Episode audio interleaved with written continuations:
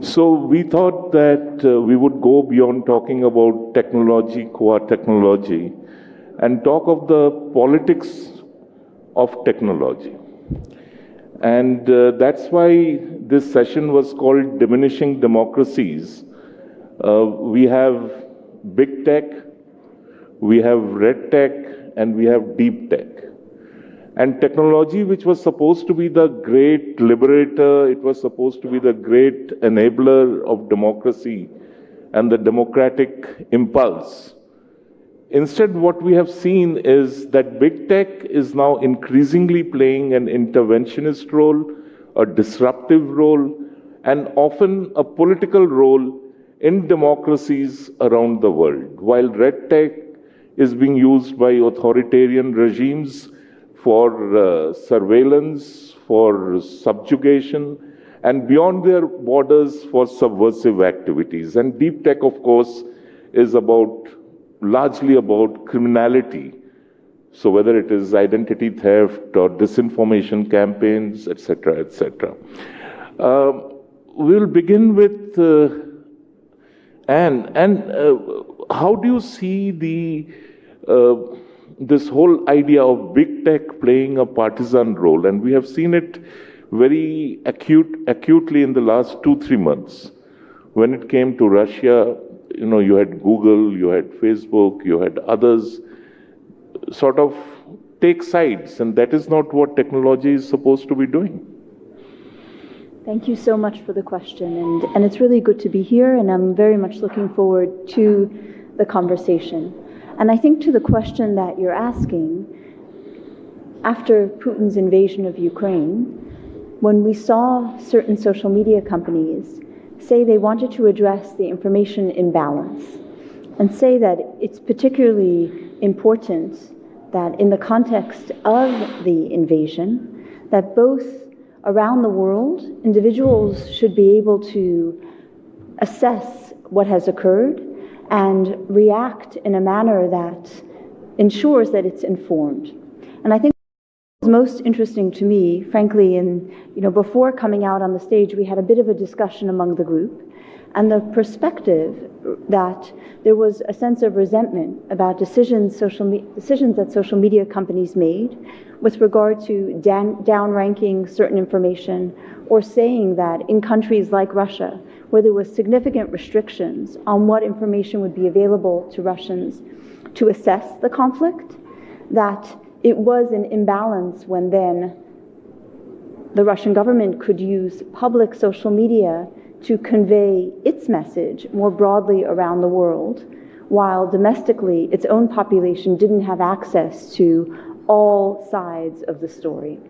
So I think what we've seen in the last few weeks has really been social media companies attempting to address the criticism that they've experienced over the last few years that the freewheeling open debate and the upranking of information that in some cases was most incendiary has led to an environment where social media is not a place for reasoned discourse. And then, in the context of the invasion, and in the context of an environment like this, they needed to act to bring greater information balance.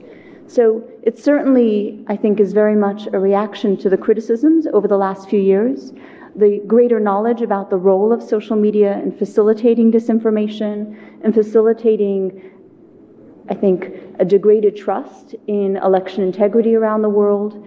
And that played out in the environment of Putin's invasion of Ukraine when the social media companies took steps to address that imbalance on their platforms. Mr. Ahmed, uh, technology, as I said, was to be the great liberator, the great enabler of democracies. But uh, we have experienced the uh, politicization of what was supposed to be apolitical technology.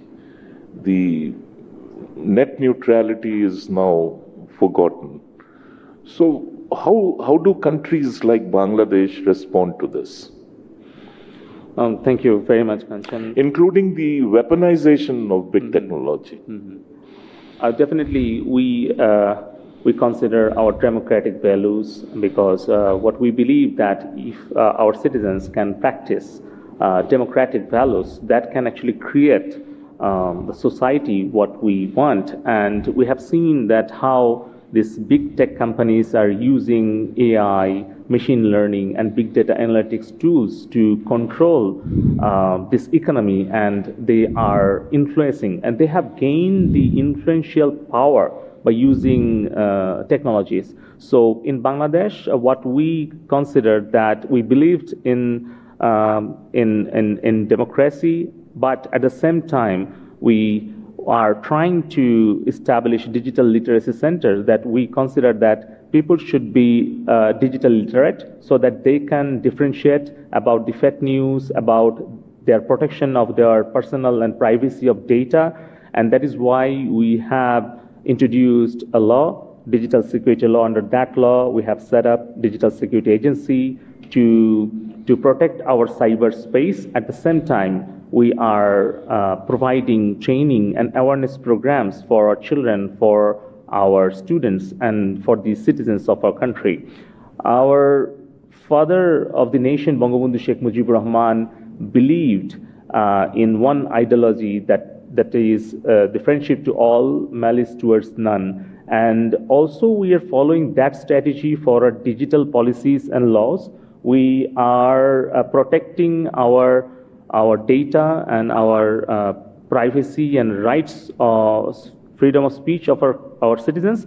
But at the same time, we don't believe in attacking to other countries, and that is why uh, we are planning to draft our data protection law, um, studying GDPR and the laws in Australia or, or Singapore, and we have seen that how Canadian government, they are actually implying their laws to manage the social media platforms. So they are making accountable all these social media platforms, right? Uh, like our traditional, our electronic media, how they are following all of our country's national laws. So we have seen that how this big tech, red tech, and deep tech are influencing in our economy and politics. And I want to uh, propose of a regional social media platform like country like uh, Bangladesh, India, we can work together and definitely we should create a network like European Union how they are introducing their general data protection rules, we should have also data protection rules for Southeast Asia or for uh, Asia Pacific countries. Uh, and last of all, I would like to uh, propose uh, in this forum that uh, so far I don't have any information about United Nations. Do they have any council on uh, privacy data or protection of data? I don't think so. They don't have that kind of council. So if United Nations uh, can come with this kind of council to protect citizens' uh, uh data and privacy policy, that would be uh, really appreciated. Thank, Thank you. you. Uh, Nanjira, this, when we look at red tech, it can get quite scary. Mm. So what are your views on this whole idea of deploying technology for setting up a surveillance state, a state that subverts others, subjugates? I think it's important right off the bat to ensure that when people hear the word red tech, it doesn't invoke the idea that it's particular actors versus others. The dichotomies we're operating in today are quite um, polarizing. We've seen even democratic tech being used in a particular context to advance those uh, intentions, be they surveillance, be they discrimination of particular communities. And understanding the political context within which any technology is being deployed or is being procured for use is very important for us to understand whether it turns out to be democratic tech, big, big tech in our context, or red tech. Increasingly, with the political environment, and we see this, say, in my, my home region, which is Africa, securitization generally of societies because of terrorism, because of other conflicts that are creating, you know, that kind of uh, securitization policy in, in, le- uh, legislation, does then create the demand for the kinds of tech that then advance surveillance or the idea of security provision. So um, that then creates the kind of demand that is met by the kinds of supply we've seen. So as long as the issues that are driving insecurities to lead to security laws that then require technologies to surveil people or to control, in that sense, um, movement or any other um, you know, issue, then we will see more demand for this so-called red tech. And I think it really does go back to what the UN Secretary General calls a trust deficit disorder in society. For as long as that exists, is, isn't any tech that's just going to bypass any intrinsic motivation for its use. Thank you.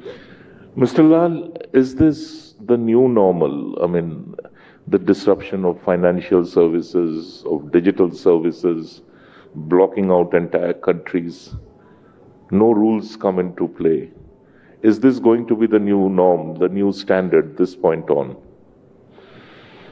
Right, excellent questions and excellent comments. Um, I think uh, just stepping back a little bit and looking at technology in general and technology as a de- democracy enabler, um, I feel um, we have to realize that innovation and R&D and ha- has led to development of a lot of technologies and their applications, whether good or bad, have been um, to be regulated, obviously, uh, in different contexts, different geographies. However, I'd like to bring out the point that, you know, um, there is still a lot of good as a result of some of the technology that's been enabled. And uh, it's not a fixed point, so it will evolve. In the next decade, I think, you know, all the issues we're talking about today are going to evolve. There are going to be new buzzwords, if you will, in terms, terms of technology and how the technology has evolved to um, influence, if you will, um, certain geographies. And so it's important to keep in mind we will see faster connectivity over the next decade. And so we have a um, global GDP of 1.2 trillion or approximately there, and that will double in the next decade. And I think um, as that doubles and we have things like faster connectivity, revolutionary technologies, not just evolutionary technologies, there has to be a balance between um, innovation and things that enable democracy and regulation. And, and I think Anne, Anne mentioned it best in, in terms of the balance that will be needed moving forward. Thank you. So we have Mr. Rajeev Chandrasekhar with us now. He's the Minister for uh, Information Technology in India. Uh, I I thought I, I would. explain why I've come late. no, I think we'll just skip that part. No, no, no, no, no. I have to say that I, my program's at 12:50. Oh. So I just want to make that clear. I wasn't late. I was uh, told that The rest of us were early. Uh, yeah. The rest of us were early. So I had thought of starting with you. Go ahead. Uh, somebody made a very interesting point over here yesterday, someone from the audience, that should big tech now think in terms of hiring their own diplomats, etc., etc. now, the point he was, or the lady was trying to make, uh, was that have big techs now become independent republics of technology? How do we engage with them? on their terms because they say their rules override sovereign laws. And you have been quite vocal on this. Can I respond? Yeah, yeah. No, look, I think um I think every everybody who's a big tech, small tech, medium tech, they've uh, they're innovators and they're entitled to their um, you know in the sen- in sense of uh, being change agents, if you want to call it that. But I think uh, to start giving them a status where they believe that they are, in a sense, beyond laws, rules, uh, or any existing jurisprudence is, uh, is to trespass into delusion. Uh, because at the end of the day, uh, most open societies have elected governments, they have rule of law, and that rule of law applies to uh, everybody, every Indian citizen, every citizen in the, in the jurisdiction that they are operating, and uh, uh, rules and laws apply. I think the, the, the point here is that for several years or maybe decades, a lot of these platforms have, uh, have been treated by governments around the world as innovators and, and uh, demonstrators of innovation. And uh, with innovation, there is a tendency for governments to be light touch regulation. Let's not uh, disturb and disrupt what they're doing. And so, in the process, we've allowed them to be these big uh, forces on the internet that uh, now sometimes uh, seems that it's you know difficult to put back the genie into the bottle. But uh, I say this, Kanchan, and I've said this uh, earlier as well, uh, that rules and laws apply, and they will apply to all platforms and intermediaries, regardless of where the jurisdiction is or where the domicile is. If they operate in a particular country, the rules and laws must apply. And if the rules and laws, laws are not adequate enough, then we must frame the rules and frame the laws that ensure certain basic principles of accountability and, uh, and uh, abiding law are maintained. Looking at some sort of a global governance model or structure, or I mean, are we just leaving it to independent countries?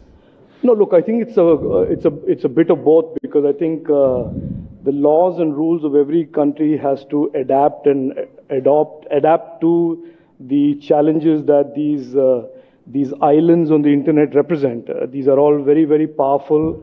They are gatekeeping access to the internet.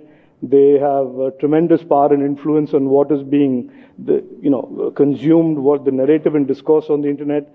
So there have to be rules and laws for that particular country, depending on who, which country is, uh, is, is looking at it. But I also believe that given the nature of cyberspace, given the fact that uh, this is a, the internet was conceived to be something that spans geographical boundaries.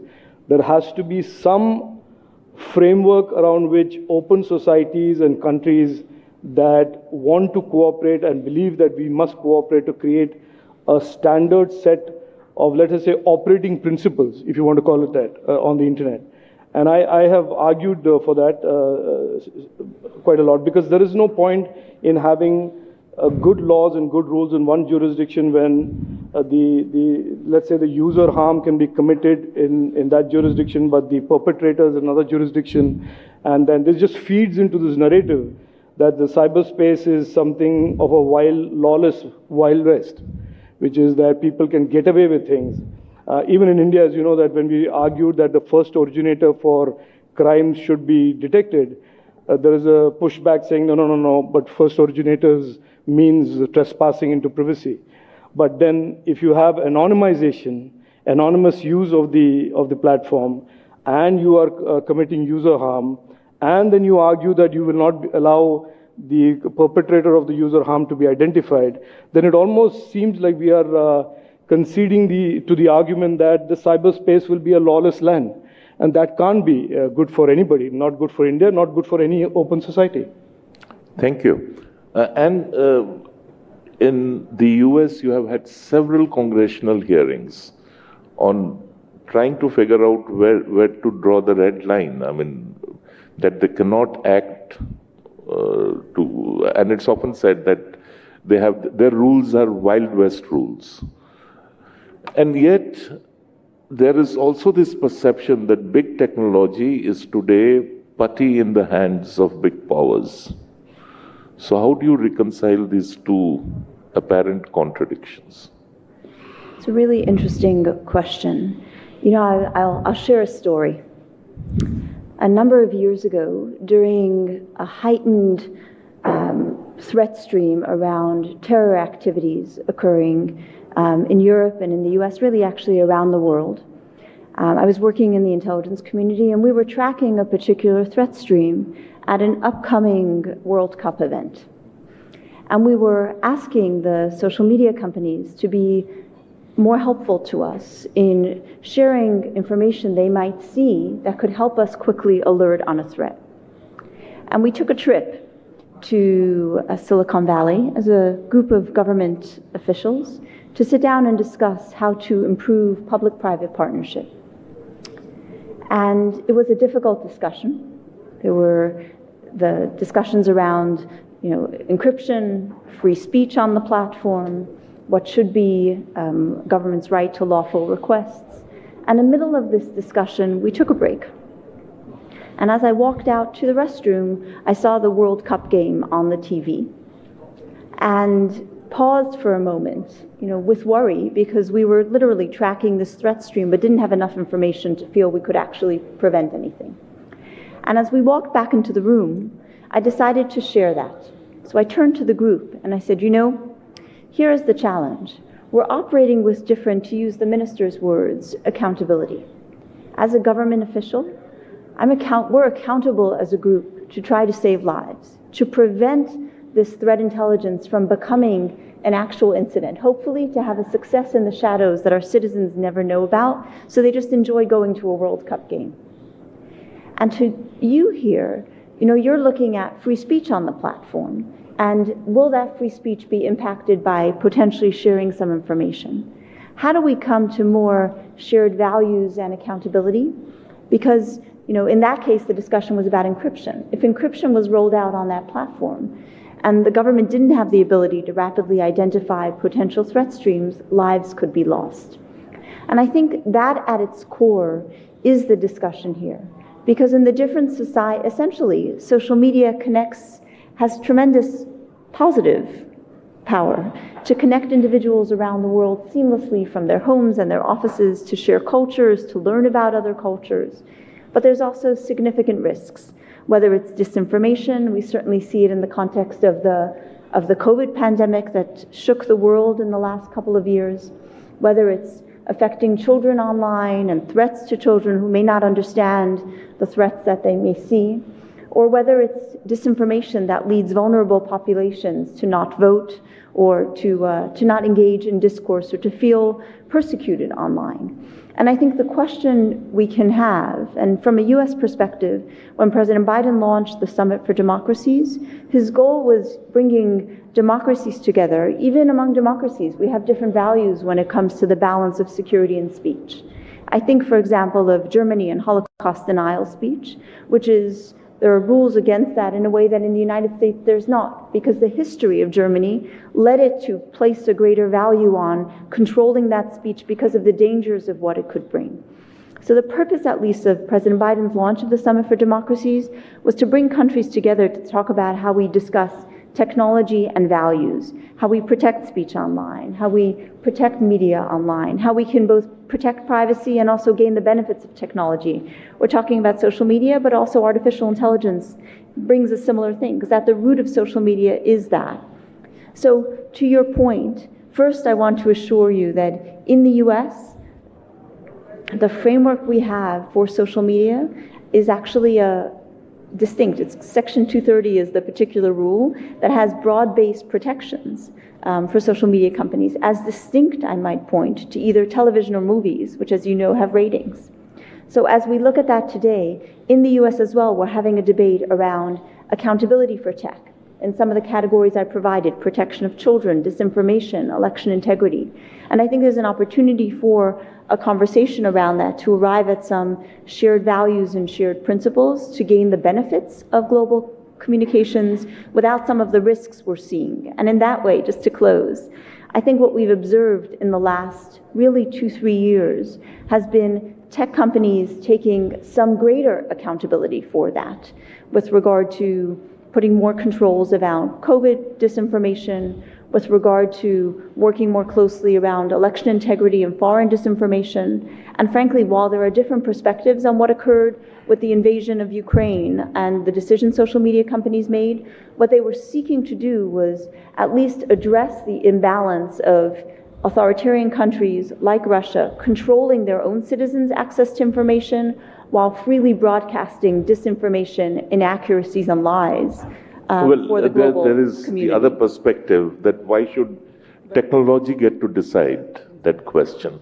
Uh, Mr. Lal, uh, politics is now embedded in technology. After all, algorithm is politics.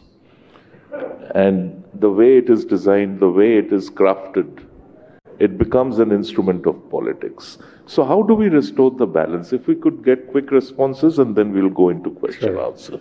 Um, I think, uh, along with politics, there are five other friends of politics that are probably part of this um, equation. Uh, I think in in every country, and um, there are six buckets of stakeholders that need to come together to um, address this issue. Polit- the political spectrum is one.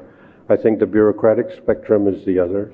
Uh, to create some of those uh, trust architectures um, that can uh, solve these issues.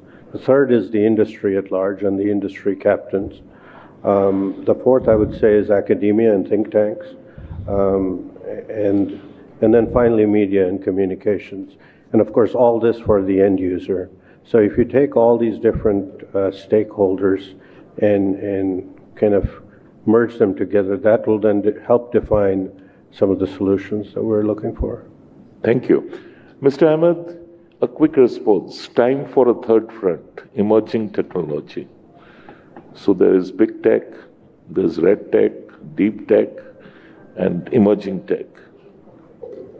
Countries impacted negatively by big tech or apprehensive of a negative impact at some point, they come together and come up with their alternative.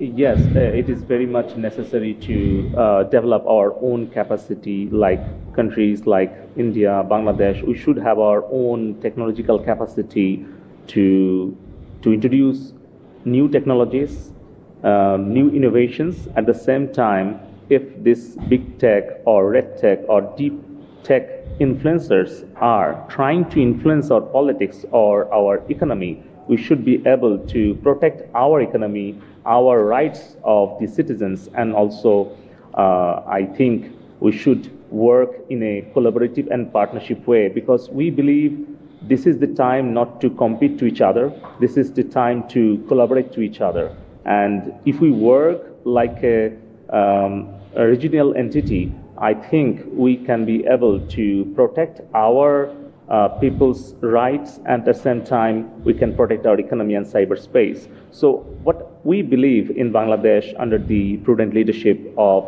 Honorable Prime Minister Sheikh Hasina that we are using digital technologies for the benefit of the citizens to develop our economy, but we don't want to allow all this big tech or red tech or deep tech to interfere our own political or financial issues. And that is why uh, we are taking four pillar strategy to secure our cyberspace and to literate our digital netizens. Like first, personal level awareness in the family or also in the educational institutions. That is the core um, core responsibility for the government. And second is technological development.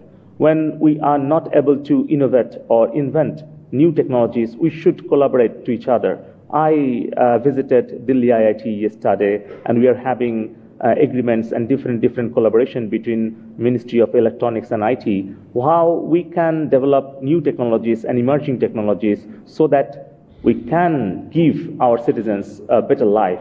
And third is rules, regulations, and laws.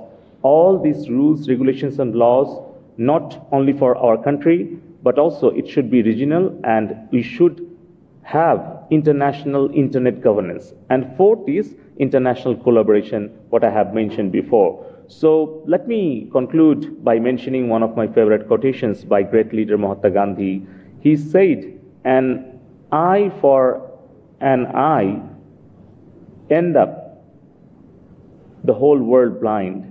So we should be careful about this big tech, red tech, and deep tech influence in our politics and financial activities. So I would like to conclude by mentioning one of my favorite quotations by Honorable Prime Minister Sheikh Hasina. I quote, if you want to go fast and far, innovate together. Let's work together, innovate together to make the world a better place for our future generations.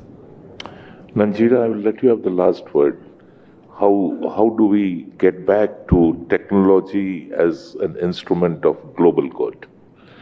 And then we go for q&a sure. I think it's uh, much of what has been said here i think we just also have to accommodate the fact that even as we talk about shared values there's sometimes some assumptions that we're all speaking from the same hymn book. So how accountability looks in one region must be listened to to understand if it is what is uh, translated to how technologies are designed. I think the last, the last couple of years have really laid bare the fact that technologies are not developed in a value neutral space or in a vacuum. And then the actions of the last few weeks have made sure that we know that these are not value neutral actors. If anything, they have really showed their hand in terms of when rubber meets the road, how they're going to act. So it really does make, go back to the whole conversation about global governance and how um, views are sort of crowdsourced to say we're talking about a global commons. That in itself, whether it's emerging tech, alternative from what we already have, or a reform of big tech, will be a big determinant of where we go forward. Thank you. Uh, we'll now open the floor to questions. We'll begin with the Raisina Young Fellows. So, can we start with the Raisina Young Fellows, please? Hello, my name is Xifan Yang. I'm a Chinese born German journalist and I'm part of the Young Fellow program. Um, while, de while debating polarization in the public sphere, there's a lot of emphasis on the question how to fight misinformation and how to sec secure the right to free speech. And Minister Chandrasekhar, you have addressed this by raising the need for standardized platform rules across borders. However, we rarely discuss how to provide and secure a base of reliable facts upon societies can not only have an open but also informed discussion. Um, and we all know that if half the voters uh, in democracies believe that Earth is flat, then societies are screwed. So um, there's one quote I, that I think captures the um, problem quite well: is that information travels fast, but truth takes time. And my question to the panel would be how to secure the production of truth in a in democracies in a post-truth and fast-paced world. Thank you. Thank you. Uh, we'll take uh, three, four questions and then collectively. Yes, ma'am. Lucy, Lucy Corkin from Rand Merchant Bank in South Africa. Elon Musk, um, one of my country's more controversial sons, um, and a self declared absolutist of free press and free speech, has just effectively assumed control of Twitter in the context of the comments that were made, especially by Anne and Nanjira, what do you think the political implications of this development are? Thank you. Yes, sir. Uh, hello, I'm Arif Nizami. Uh, I, my question is to uh, Honorable State Minister Junaid Ahmed Palak. So Bangladesh is one of the first countries to put forward the digital Bangladesh agenda and many countries later followed. You mentioned about a global body that can uh, govern all the like tech companies or looking forward into the you know, community standards of those companies. Do you think that we should also work on the AI biasness that we have been seeing in many countries that all the algorithms are being biased, the data are being biased to a certain extent? So yeah, thank you. Yeah, maybe one more question from the Raisina young fellows, and then we can take them on.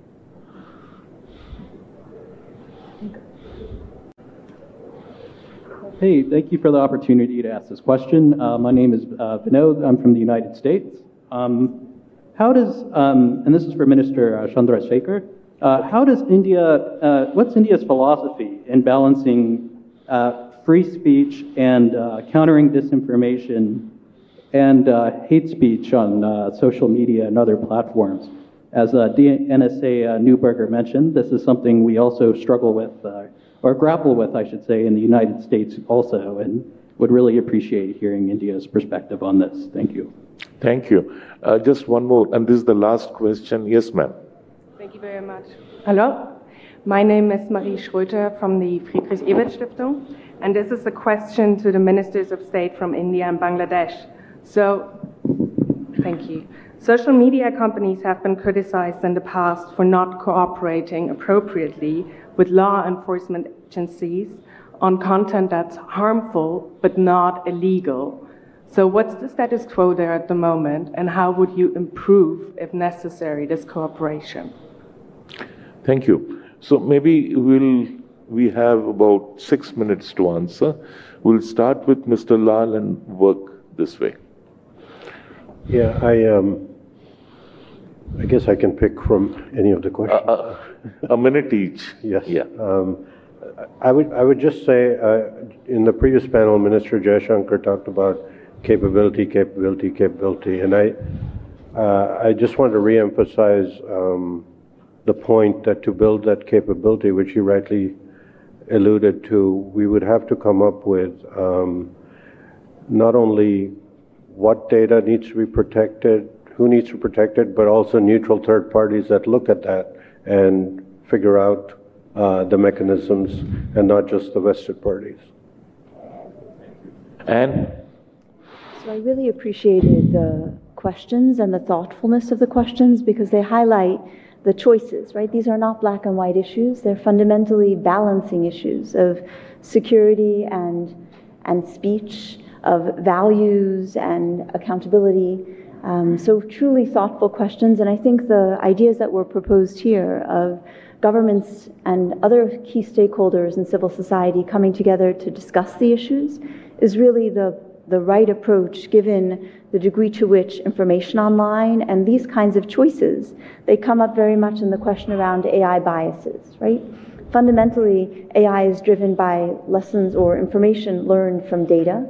And when there are different pockets of data collected, the AI results may or may not represent different societies, different socioeconomic societies, different ethnic societies, and then the rules of that AI may be enforced in a manner that, again, needs to be reflective of the diversity around the world. So I think the conversations where we debate and discuss these choices that need to be made, and I think some are reflected in regulations that are now being put in place in individual countries, is the best approach to govern this global space in a manner that's consistent with the diverse values that make up that global commons. thank you. Mr. Ahmed. Yeah, thank you um, to all the uh, um, discussions and uh, interesting questions uh, have been asked. So I think I have already mentioned about our proposal to have a council on um, emerging technologies or frontier technologies under United Nations. At the same time, we have seen how uh, steel companies or uh, multinational oil companies, they brought under the national uh, laws uh, in different countries. So this is the time we should actually consider that kind of example, and we should try to push those um, giant, all these big tech companies to follow the national uh, rules and although also um, the laws.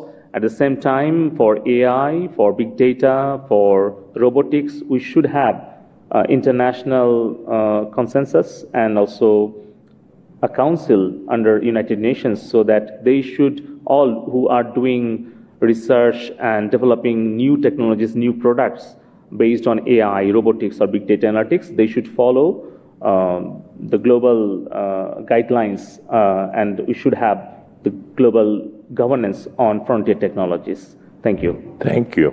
Mr. Chandrasekhar, I will let you have two minutes to make up for lost time. Okay. Uh, uh, really, the laws and rules of India don't care too much about who owns what. The openness, safety, and trust and accountability expectations from intermediaries remain uh, intact and don't change depending on who's the owner. And I think Elon has already issued a statement about him complying with the laws of each, each country. So I think that's where that will go. On, there are three questions that were uh, more or less on the same, uh, same broad uh, category. Truth versus lies, free speech versus hate speech, and uh, how do you get social media to cooperate? And I think really there is a need for a conversation, maybe global, maybe uh, we are having it anyway in India, which is that we need to broaden the, the scope of uh, uh, the, the, the response from the social media or indeed any digital platform to go beyond just criminality. And we have to create a consensus around what user harm is. And, uh, and user harm will therefore require these platforms to conduct more due, due diligence or, and or take ownership, uh, either as a platform or as a user. Uh, 230 in the US, Section 79 in India gives safe harbor to these platforms, but the safe harbor as a corollary, reciprocal impact that needs to be read out, I think, uh, in, in any new legislation or new protocol, which is that that safe harbor is only as long as you conduct the due diligence and you ensure there is no user harm or criminality, or you permit the investigation of user harm and criminality or, prosecution of the same. Algorithmic bias exists, that's just a fact. Uh, the, the coders who code the algorithms have their own views about life.